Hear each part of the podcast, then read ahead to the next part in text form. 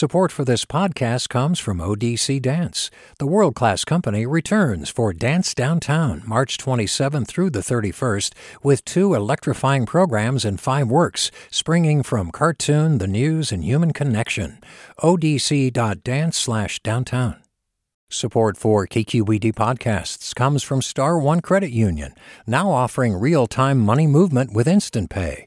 Make transfers and payments instantly between financial institutions, online or through Star One's mobile app. Star One Credit Union, in your best interest.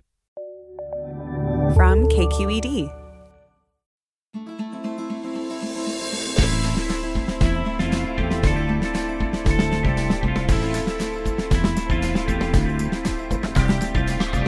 From KQED in San Francisco, I'm Alexis Madrigal. As we've confronted the opioid crisis, a boom in meth, and the ravages of fentanyl, there's another drug in another era that lingers in the minds of many people, shaping their responses. That's crack, the smokable version of cocaine that flooded onto American streets in the 1980s. The problem is, Donovan X. Ramsey argues in a persuasive new book, When Crack Was King, most people misremember the crack era biased by shoddy journalism, undergirded by anti blackness, and stewing in the myths created during that time. Ramsey hopes his work can act as a corrective, helping American society see the history more clearly and heal some of the traumas of the times. He's coming up next, right after this news.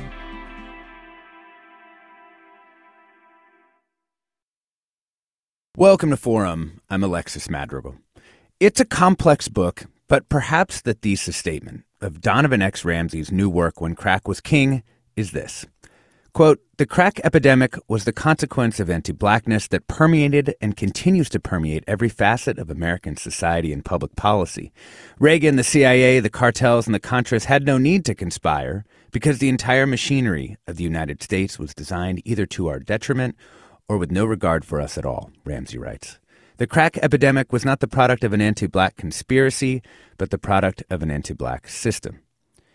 Crack and the social problems that it both exploited and expanded were bad. People damaged their bodies, families got hurt, whole neighborhoods reeled from the impacts of addiction and the money flowing through the illicit economy. What was it to live through this era? How did the mythologization of crack align with its economic and social effects?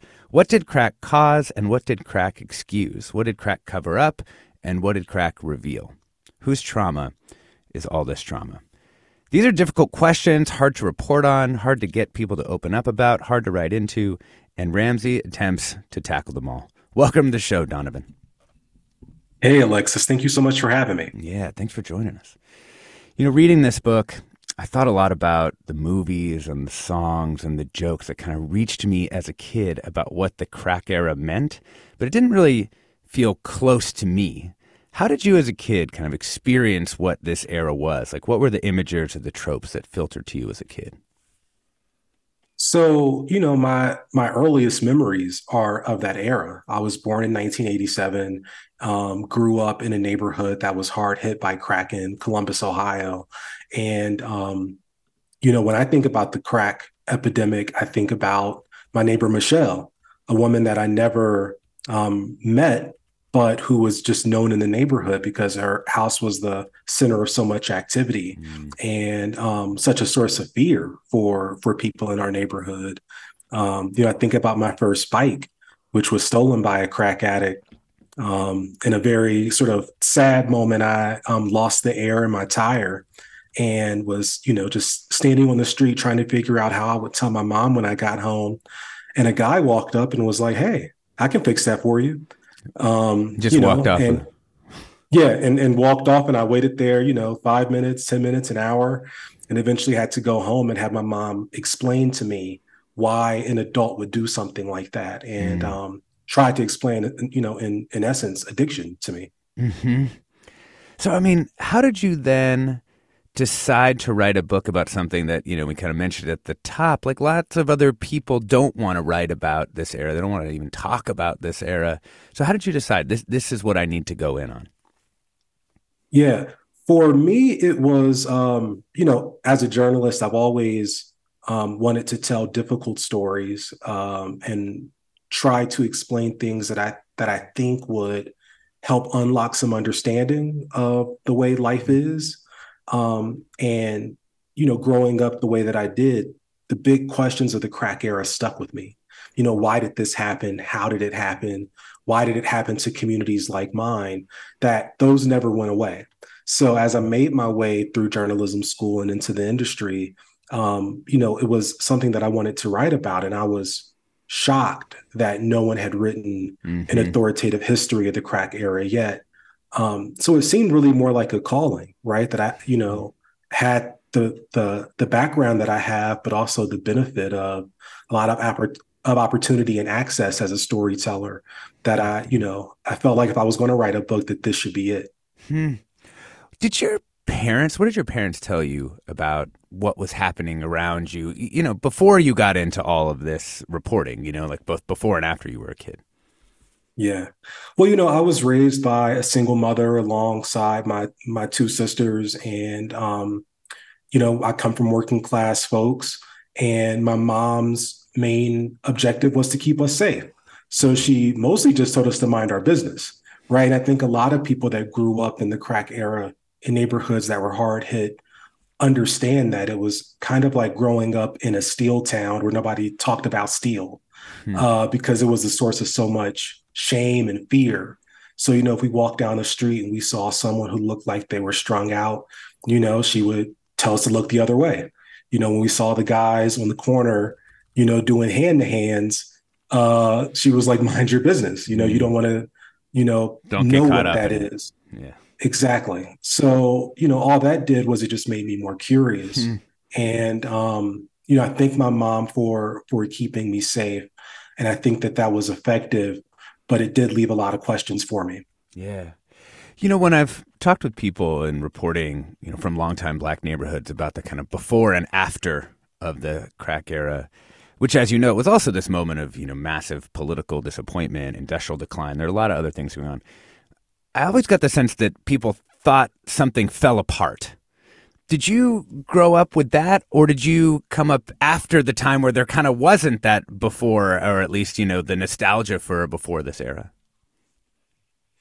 I grew up, I mean, right, right in the thick of it. So I didn't have a relationship to the Black community pre crack.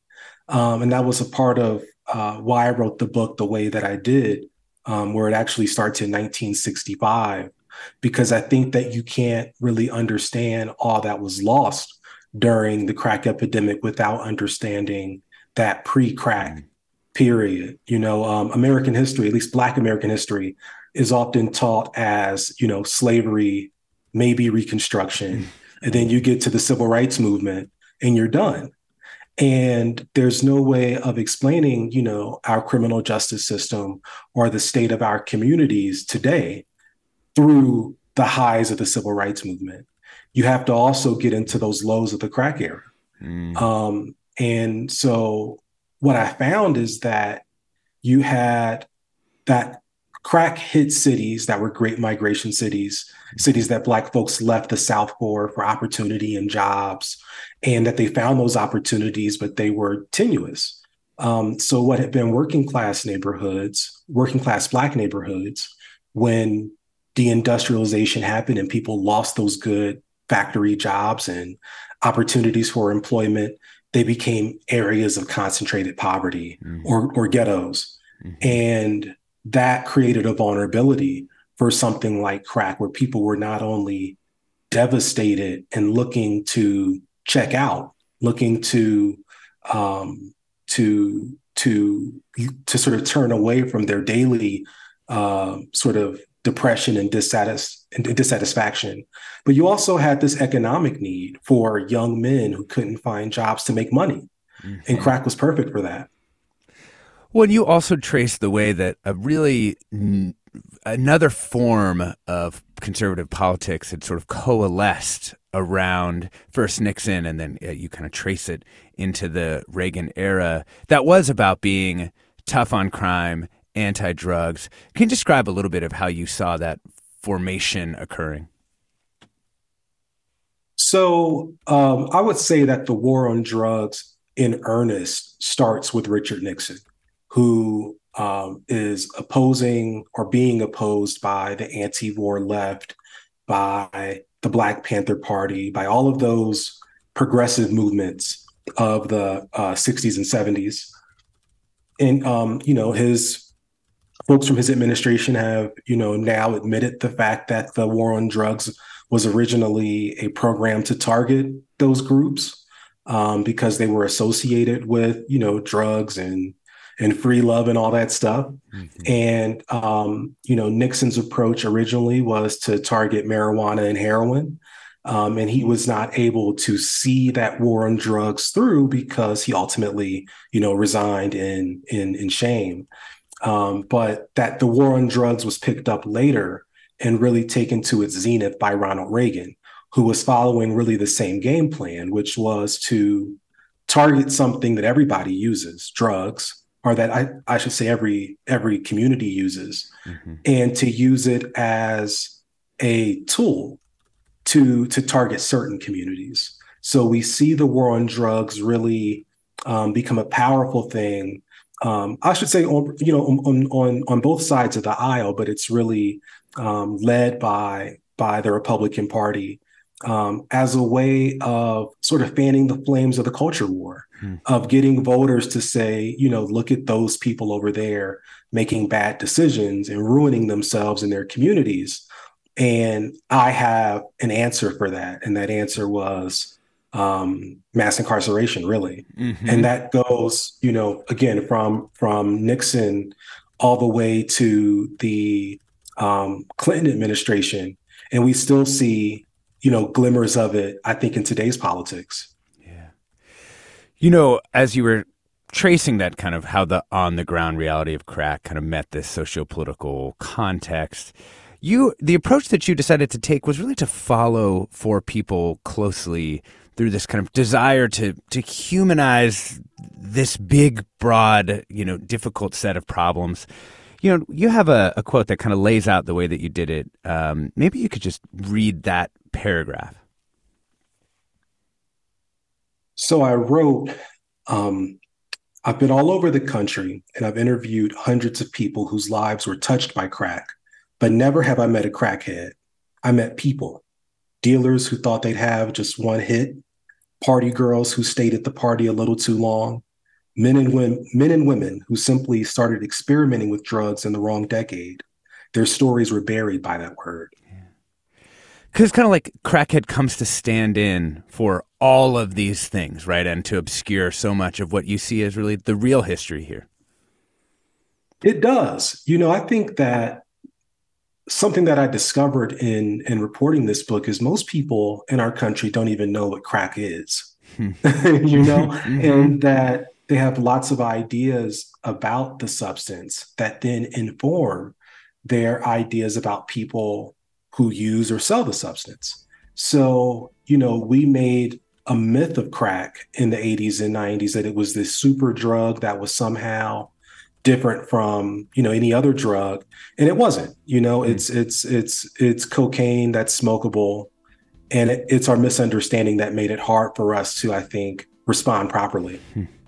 we're talking with donovan x ramsey about his new book when crack was king a people's history of a misunderstood era. Would love to hear from you. I mean, did the crack epidemic touch your life? What's your story? You can give us a call. The number is 866 733 6786. That's 866 733 6786. The email is forum at kqed.org. You can find us on Twitter, Instagram, and threads. We're KQED Forum. I'm Alexis Madrigal. Stay tuned.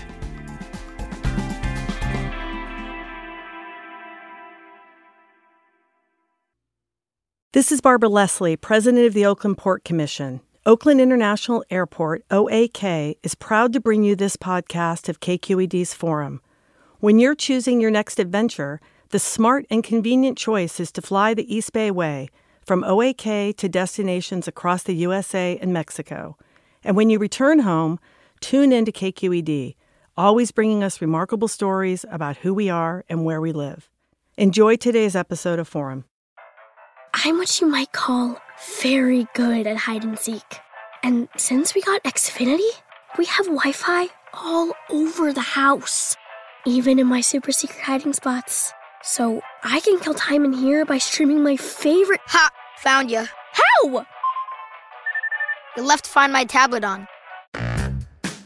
Get wall to wall Wi Fi on the Xfinity 10G network. Restrictions apply, not available in all areas. Actual speeds vary. Welcome back to Forum. I'm Alexis Madrigal. We're talking with Donovan X. Ramsey about his new book, When Crack Was King A People's History of a Misunderstood Era. We'll be taking some of your calls and comments throughout the hour. Did the crack epidemic touch your life? I'd like to hear that story if you can share it. Number is 866 733 6786, and the email is forum at kqed.org. Um, Donovan, you know, you mentioned that a lot of people really lack kind of basic understanding just about sort of what crack is. And I thought maybe you could share a little bit about the origins. Like, how did the actual drug itself go from cocaine to being this other substance that we call crack? So, that story is actually a Bay Area story. Um, in my research, you know, I interviewed hundreds of people across the country in the hardest hit cities, um, about 12 cities in, in total that I visited over the course of a year. And the story that I got back time and time again is that people learned it from folks in in Berkeley. Um, that that I was able to track down what they call a head shop, which is um, basically a mm-hmm. place where they sell paraphernalia, uh, bongs and things. And uh, there was a book that was published there by an independent publisher called The Pleasures of Cocaine. And this book included a recipe for creating freebase um, crack cocaine. And um, freebase is actually a, a, chemistry term. I don't think a lot of people know this. Um, so freebase is when you separate the base of a compound or when you free it from its other elements. Um, and it was, I was told, a group of students, um, Ber- Berkeley students that actually were just uh, cocaine enthusiasts, is what they called themselves, and they were experimenting with different ways to to consume the drug, and they came up with this way to make cocaine smokable. And that's what crack is. Crack is chemically the same substance as powder cocaine. It's just smokable because its base has been freed from the other elements. So anything that you smoke goes directly to your brain, um, gets a more intense high, a faster high, but that high is short lived. Um, so I would liken this to, um, you know, maybe smoking uh, a joint versus having an edible. Mm-hmm. That you're that you know it's the same drug, you know it's essentially the same high, the same potential for addiction, but that because of the way it's actually metabolized, it creates a different method of use. So people binged crack because they wouldn't stay high for very long. And it was the binging of crack that made people think that it was mm. super addictive. Um, when when in reality it just you know had um, uh, a different uh, effect in the body. So that's the actual sort of like material. How about like the social object of crack? Because there was this racialization of cocaine and then this kind of hyper racialization of crack. How did that shift happen? Well, you know, we in this country have always had a uh, sort of mixed uh, attitude towards drugs, where some drugs, or I should say substances, are seen as okay. Um, and then they could suddenly not be. Think of something like alcohol prohibition um, in our country. Um, and cocaine throughout really the 70s was seen as a very glamorous drug. Um, and it was associated with wealth and associated with, um, frankly, white white people. Um, crack, as it comes along, makes cocaine accessible to people that didn't have it before uh, because it was uh, so much cheaper than powder cocaine. So it became associated with poor people, with people of color, um, also communities of color, our you know our our physical neighborhoods became really the sites for the drug trade. So mm. people's ideas of crack being, say, a black thing comes out of it being um, cheap and also used by black people, but also you know the fact that it was sold in black neighborhoods. Yeah. Um, I should note though that just like anything else in this country, the majority of folks that used crack were white. right? That the majority of Americans are white. Therefore, the majority of um, uh, you know people who who who use that substance were as well. Um, Black and Latino folks did use crack at disproportionate rates, but we weren't the majority of its users. Hmm. You know, one of the things that is really fascinating in this book, you know, you follow the story of of Sean, who gets caught up in in dealing drugs before he, he gets out of it. And there's an element with cocaine coming in from abroad that, you know, can feel like it's global. But the thing that Sean's story really showed to me was kind of how tight the whole ecosystem of crack was. You know, this you know processing the distributing the selling was kind of all happening not just within a neighborhood but within sean's story kind of like within a building like people who'd known each other since they were little kids.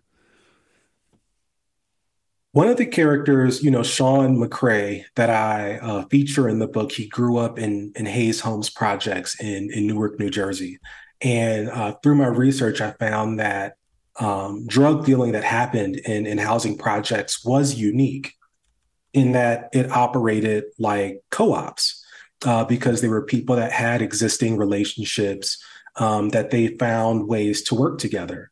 Um, drug dealing in projects also tended to be safer because there were fewer turf wars and also because there was um, a little bit more of a buffer from from police presence because people kind of acted as their own sort of um, uh, security kind of network for for the drug dealers so you know what you saw also in in America's housing projects is they kind of created a perfect environment for selling drugs, which should I think make us rethink housing policy mm-hmm. in the ways that we you know stack hundreds of people on top of each other.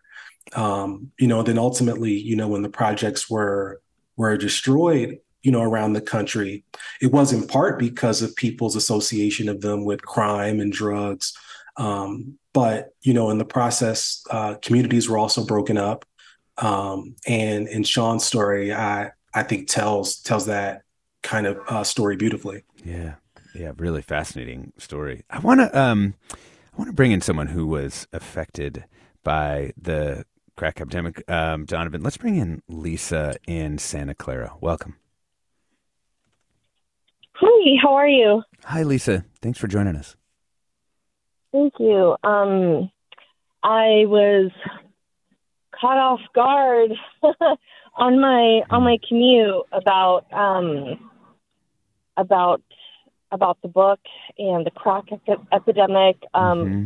Made me extremely emotional. Um, my dad was addicted to crack. Um, he started at his 10 year reunion. Um, and uh, I was about a I was a toddler, so he had been addicted from the time he was 28 all the way up until right before he died of cancer um, last year. Um, for some people, the epidemic just isn't over. It never ends. Um, it um, it affected my childhood deeply. Mm-hmm. Um, he would be gone for days. Um, when I was little, he would say, "I'm going skiing," um, and um, it just caused so many issues, um, abandonment issues.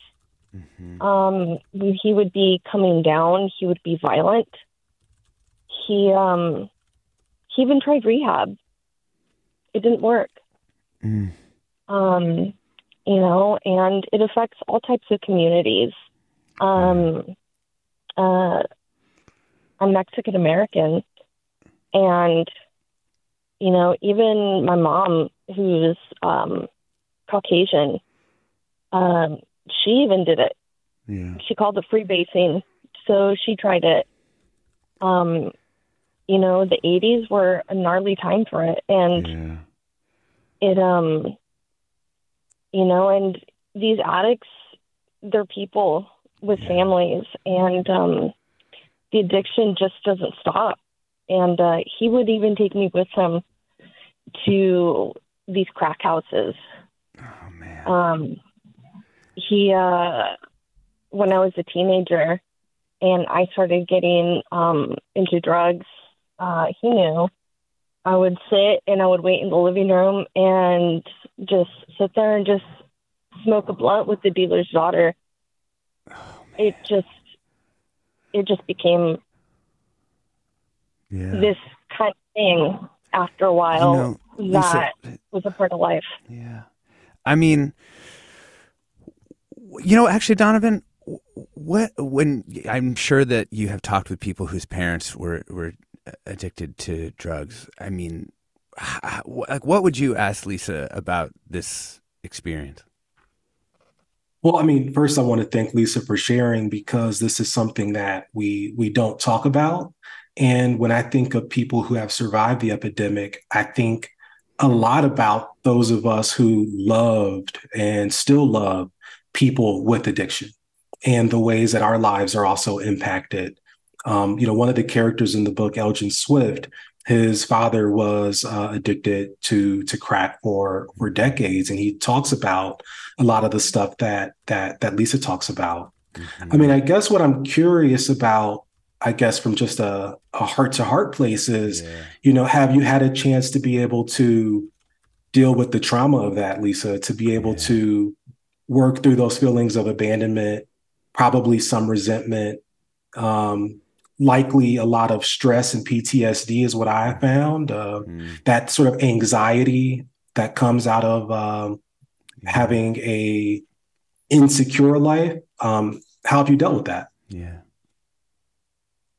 I ended up working through all of that. It it didn't happen, you know, I ended up working through that and I ended up becoming a much more secure woman. Um, I no longer have those feelings of abandonment. I really had to um, I ended up spending a lot of time with myself and enjoying my own company. Mm. And um, I no longer relied on relationships. Um, and um, yeah, my life has been much more pleasant since. Um, let me tell you, oh my God, it has been a wild ride. Yeah. I had to grow up hard and fast, and um, I really missed out on a on a childhood, really, because of this experience. And but I wouldn't trade it for anything else in the world, Hmm. um, because I wouldn't be who I am today. Yeah. And um, Lisa, and I really like who I am because of the journey that I have gone through with my family. And I had to, I thought I forgave my dad a long time ago, but it turns out I actually didn't. I got Mhm. really good at just compartmentalizing and pretending, but it wasn't until towards the end of my dad's life and some things came up and um that I realized I actually didn't and I had a meltdown. Mm-hmm.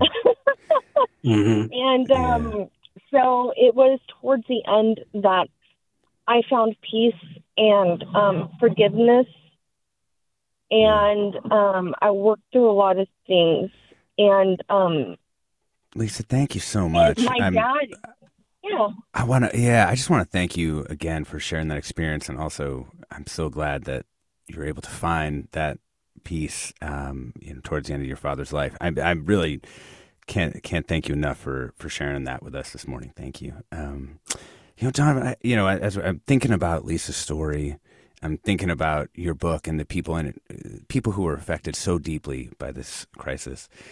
And yet, like on a policy level, like on the ways of thinking about how we, you know, influence the structures of our society so that it's easier for people to get out of this situation. It would have been easier for, you know, Lisa's father to to get out of uh, drug addiction. It seems like we kind of took the opposite approach and made it really difficult for people to get out of these situations.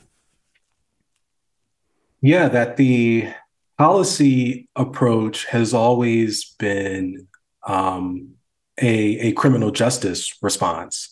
This idea that addiction, even when it's happening to an entire generation of people, is a individual failing that we should respond to with incarceration.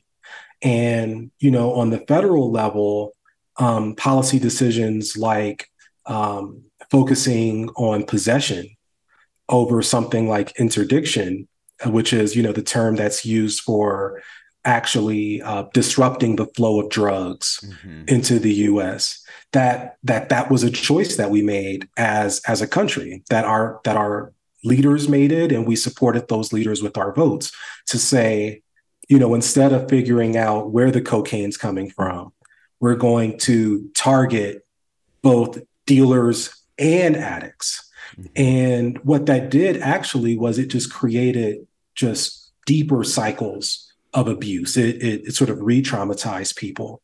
Um, what I wish we had in this country, instead of this criminal justice response, was a public health response that included um, recovery services for sure, um, but also harm reduction. Because you know some people are not ready for recovery, or it might take them several attempts at at recovery, and we have to figure out how we keep people alive while they're still using. Yeah. And you know, harm reduction, you know, includes things like housing. Um, harm reduction includes things like um, you know, distributing fentanyl test strips to make sure people aren't overdosing because um, they've had a drug that's laced with something, you know, more more potent like like fentanyl. Um, it is needle exchange programs that all of these things, you know, you know that term harm reduction is is apt right because it it tries to keep you whole um, or sort of as sound as as it can while you're on your path to recovery. And and that's what i wish people like lisa's dad had.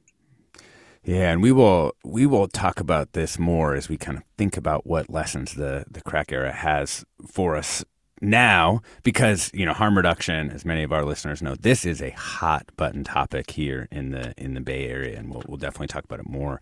I wanted to give just a, a, a few you know just a, a, second here to kurt schmoke who was the mayor of baltimore is one of the major characters in your book because he kind of presented this alternative path and was more or less shut down by everybody except for the voters of baltimore i suppose yeah.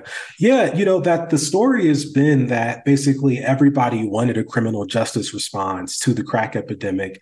And, you know, that's simply not true. I think that, you know, those of us that grew up in neighborhoods that were hard hit wanted an end to the violence. We wanted an end to, you know, the sort of rampant uh, uh, uh, abuse that we saw.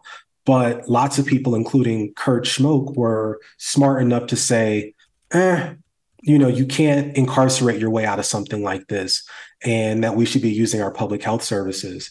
And Kurt, you know, announced that as mayor of Baltimore in 1988. Mm.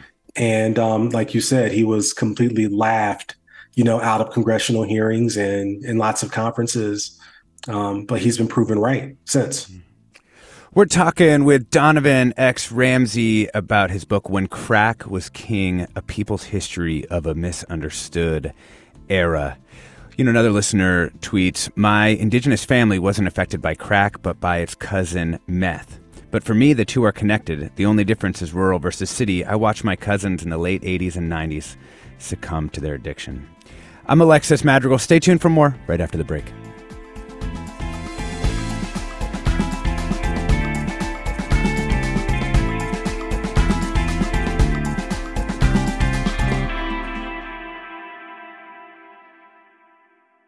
This is Barbara Leslie, President of the Oakland Port Commission. Oakland International Airport, OAK, is proud to bring you this podcast of KQED's Forum. When you're choosing your next adventure, the smart and convenient choice is to fly the East Bay Way from OAK to destinations across the USA and Mexico. And when you return home, tune in to KQED, always bringing us remarkable stories about who we are and where we live. Enjoy today's episode of Forum. I'm what you might call very good at hide and seek. And since we got Xfinity, we have Wi Fi all over the house, even in my super secret hiding spots. So I can kill time in here by streaming my favorite. Ha! Found you. How? You left to Find My tablet on. Get wall to wall Wi Fi on the Xfinity 10G network. Restrictions apply, not available in all areas. Actual speeds vary. Welcome back to Forum. We're talking about the new book, When Crack Was King A People's History of a Misunderstood Era. We're joined by the author of that book, Donovan X. Ramsey. I want to bring in another caller. Let's go to uh, Nicole in Oakland. Welcome. Hi, thanks for having me, Alexis. Yeah, thanks for joining us. Um, yeah, um, yeah, I'm calling because actually the first, the last caller's uh, call reminded me of my own story. Uh, both my parents were ad- addicted to crack, and my dad grew up in. Both my parents were white, but my dad grew up in the South in a very like poor family, and his whole family uh, suffered from addiction, and um, it was a very strange existence for me because my I lived in the suburbs and like you know kind of a middle class suburbs in Los Angeles and I was having this really traumatic strange experience surrounded by suburban LA and mm. was very alone in it and my dad was in and out of jail my whole life and so people would ask me things like what does your dad do and I'm like uh next question um oh, man. and yeah, it was it was very weird, but it really her call made, reminded me of that, of course, but it also made me think about what Donovan was just talking about with the intersection of incarceration and the crack mm-hmm. epidemic because I became very passionate about both harm reduction and incarceration and I got so angry when people talked about prisoners as if they were just gone or nothing or we didn't care about them because I was like, that's my dad. that's not some nameless person who you don't know. That is my dad. Um, and he unfortunately uh, died two days after being released from jail oh, uh, on, quote, compassionate release from cancer. But oh, um, yeah, it's real and it's everywhere. And it's really, yeah, yeah we've done, yeah. we have not gone far enough. Thank you so much for for sharing that with us, Nicole. I mean, another just uh, tragic story, really. And I I think where I want to take this, Donovan, is we how did this end, right? Uh, not because we know it didn't end quickly. We didn't. We know there wasn't one factor. You know, we've heard both resilience and um, and also, you know, tragic, tragic circumstances. So I, I wanted to ask you, like, tell me about the factors that you think actually ended the crack epidemic. So, you know, it's not um, as much what I think as much as what the researchers point to. Um, there were some great um, um, studies that were published by the US Department of Justice in the mid 90s, I think around 1996, where they wanted to study that question why did the crack epidemic end? And what they found was that it was the next generation of, of, of young people, as they were starting to experiment with drugs, that they made a decision to not use not only crack, but hard drugs um, broadly. So rates of um, hard drug use for Black and Latino folks in particular really plummets around 1992. Um, you know, if you were to map the crack epidemic, you would see it sort of gained steam in the early 80s, about 83, um, peaking at around 1987, and then continuing at a very sort of high rate until the early 90s, about 1992, and then plummeting.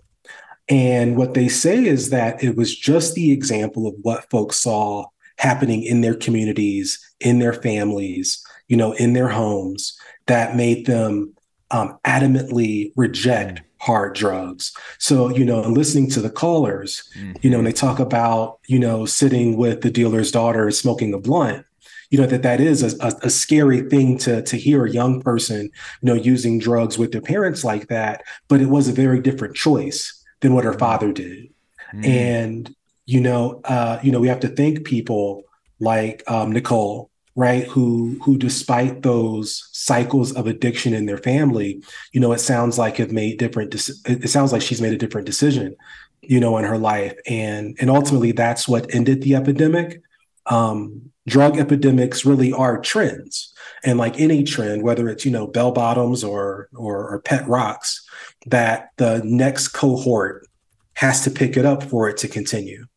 Um, so we have to thank, I think, people that we never really thought, you know, mm-hmm. would would be the end of it, and that was young people who made who made different decisions.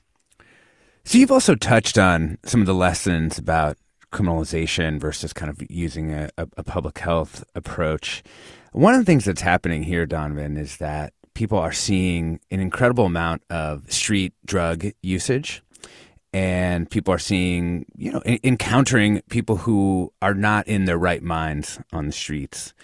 And it has led to a, a lot of people to, you know, turn away from, or at least talk about turning away from um, the harm reduction approaches that San Francisco really had, had been at the forefront of. For people that you're running into that maybe are seeing people on meth, which is really, you know, what if people want to hear more about this? We've done shows on this recently about the the flood of meth onto the streets. Like, what what would you tell them? People who are, are thinking to themselves, yeah, but like we've got people doing all these drugs on the street and you know acting wild, and what do we do? Well, I would say first that you know you have to investigate what's actually going on with people. That one of the outcomes of the crack epidemic is that you know anybody that was acting in a way that we deem socially unacceptable or sometimes criminal we just said okay that's a crackhead. So you know you may see someone acting erratically on the street but do you know that they are high on a mm-hmm. drug? And you know having or or could they just be having some sort of mental episode that is going untreated you know, is this kind of telling too that meth head kind of has a lot of the same connotations as as crackhead once did. It does, it does, and also too, I think that a lot of the the the homeless more broadly are assumed to be drug addicts, and that the drug that we associate, the, right, that we sort of associate them with with with meth, that that we associate them with crack. The the reality is that even with people who are experiencing, let's say, addiction and they're living on the street, that there is a complex system that is keeping them in that state. Mm. And that take just taking the drug away from them or incarcerating them is not enough to disrupt, right? Like all of those systems that are actually leading to them being on the street. And we need, again, things like harm reduction programs to keep people alive because we don't want to see people dead, right? But we also have to think about wraparound services, I think is, you know, is what a lot of folks call them, looking at actually what people need that that will actually disrupt their addiction. So for some people, it's housing you know, I, I saw one study in my research that said for women who are experiencing addiction and living on the street, the biggest factor in their recovery is whether or not they can regain custody of their children. Hmm. Wow.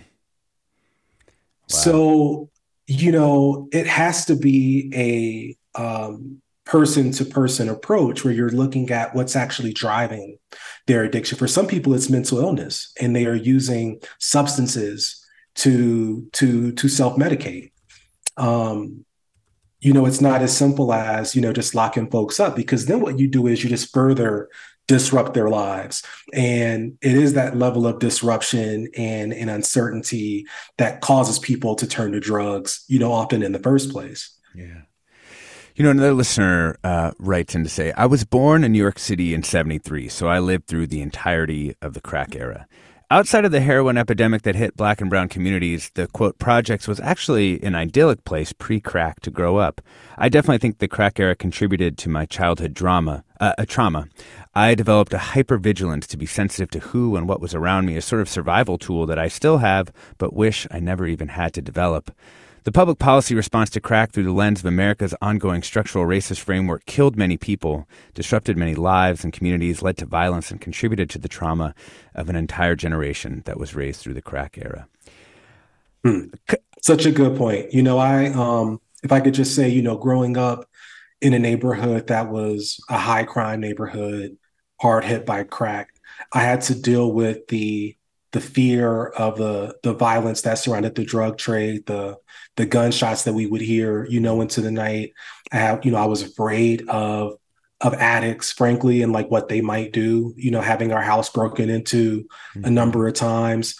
But also I was afraid of the police because growing up as a as a black boy, you know, I was suspected of being a dealer. I was suspected of, of being an addict. So um, yeah, it did that that response did compound the trauma.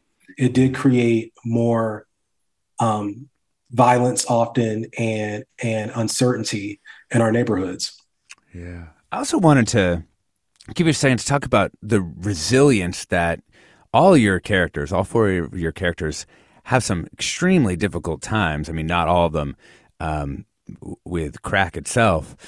Um, talk to me a little bit about how you came to see that response, you know, and where you think it comes from. It was really important for me to to highlight the resilience as a part of really answering the question, how did the crack epidemic end? You know, that we got a lot of press and coverage for the epidemic, but nobody rang a bell to say it was over. And that means that you know, people were left with lots of unresolved feelings and questions, um, lots of policy, right? That, you know, continues to be the residue of the epidemic.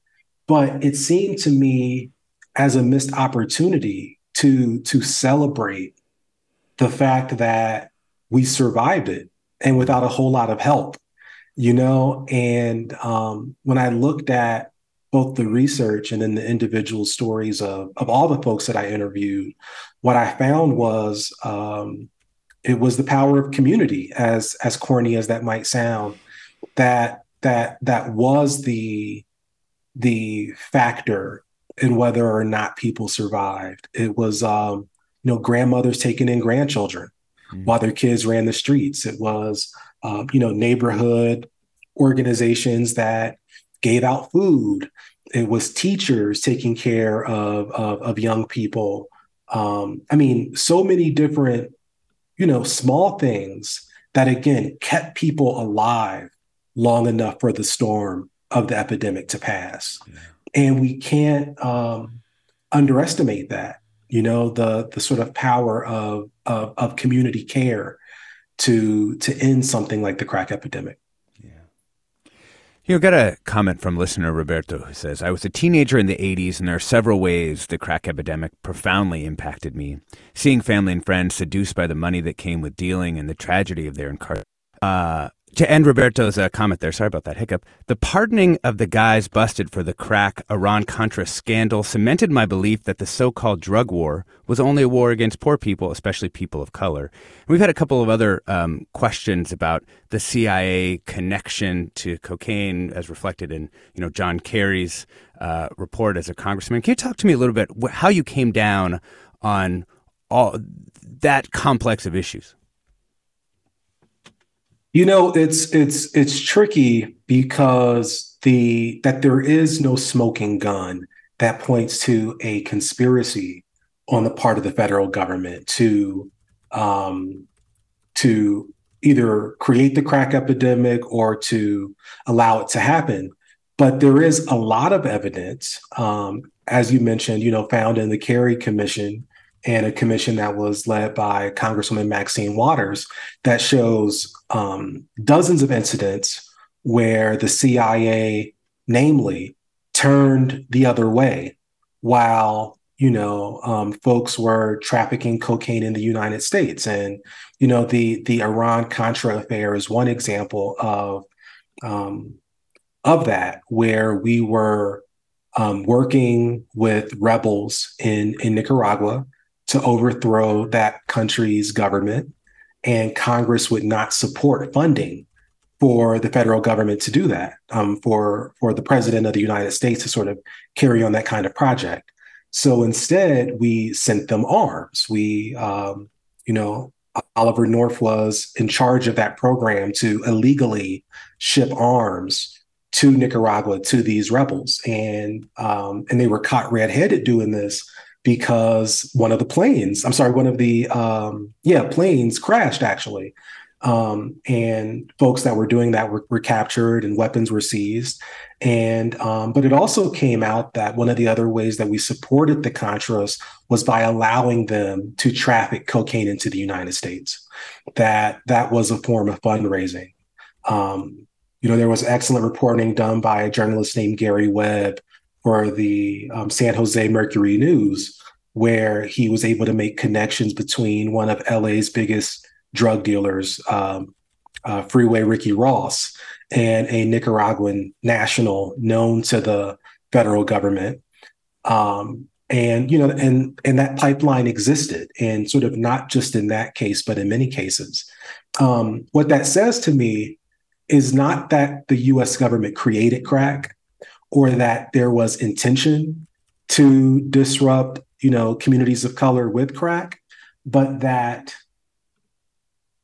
that there was negligence, that there was a level of indifference for the harm that it was causing in, in communities of color um, as it related to the trafficking. Mm-hmm. And I should say, on top of that, there was this doubling down effect of then criminalizing people in possession of the end product, which was crack cocaine, and not, you know, trying to disrupt that flow from other countries. That um, and you know, it's it's it's hard to look at that and not see a conspiracy.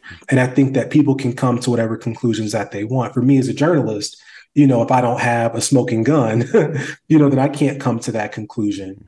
Um, yeah. Uh, but I think that there's lots of evidence there that that that there was lots of wrongdoing and and mishandling um, of, of policy. Last thing, do you think writing this book has helped you deal with you know the questions you had in your childhood?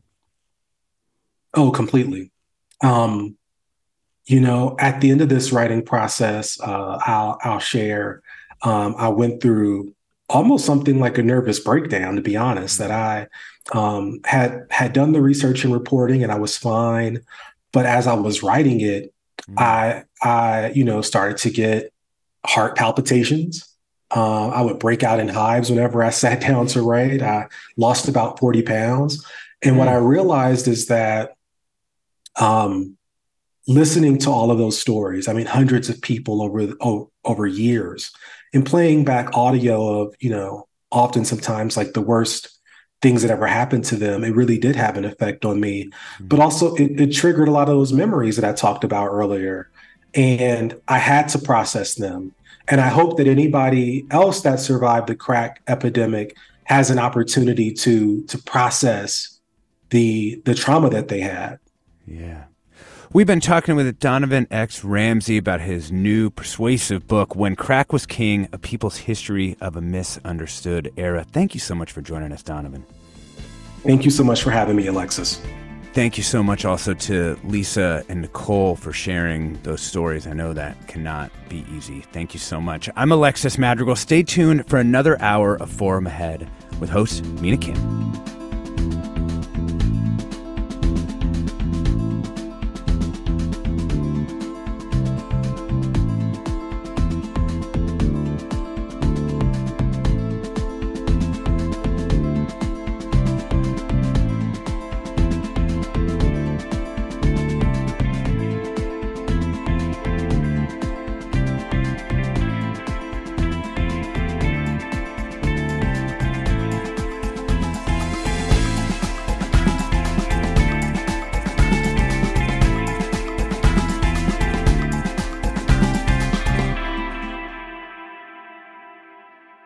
Funds for the production of KQED's forum are provided by the John S. and James L. Knight Foundation, the Generosity Foundation, the Germanacos Foundation, and the Heising Simons Foundation.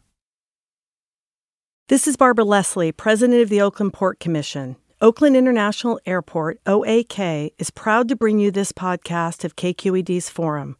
When you're choosing your next adventure, the smart and convenient choice is to fly the East Bay Way from OAK to destinations across the USA and Mexico.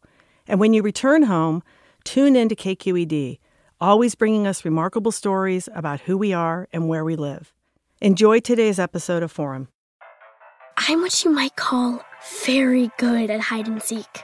And since we got Xfinity, we have Wi Fi all over the house, even in my super secret hiding spots. So I can kill time in here by streaming my favorite. Ha! Found you. How? You left Find My tablet on.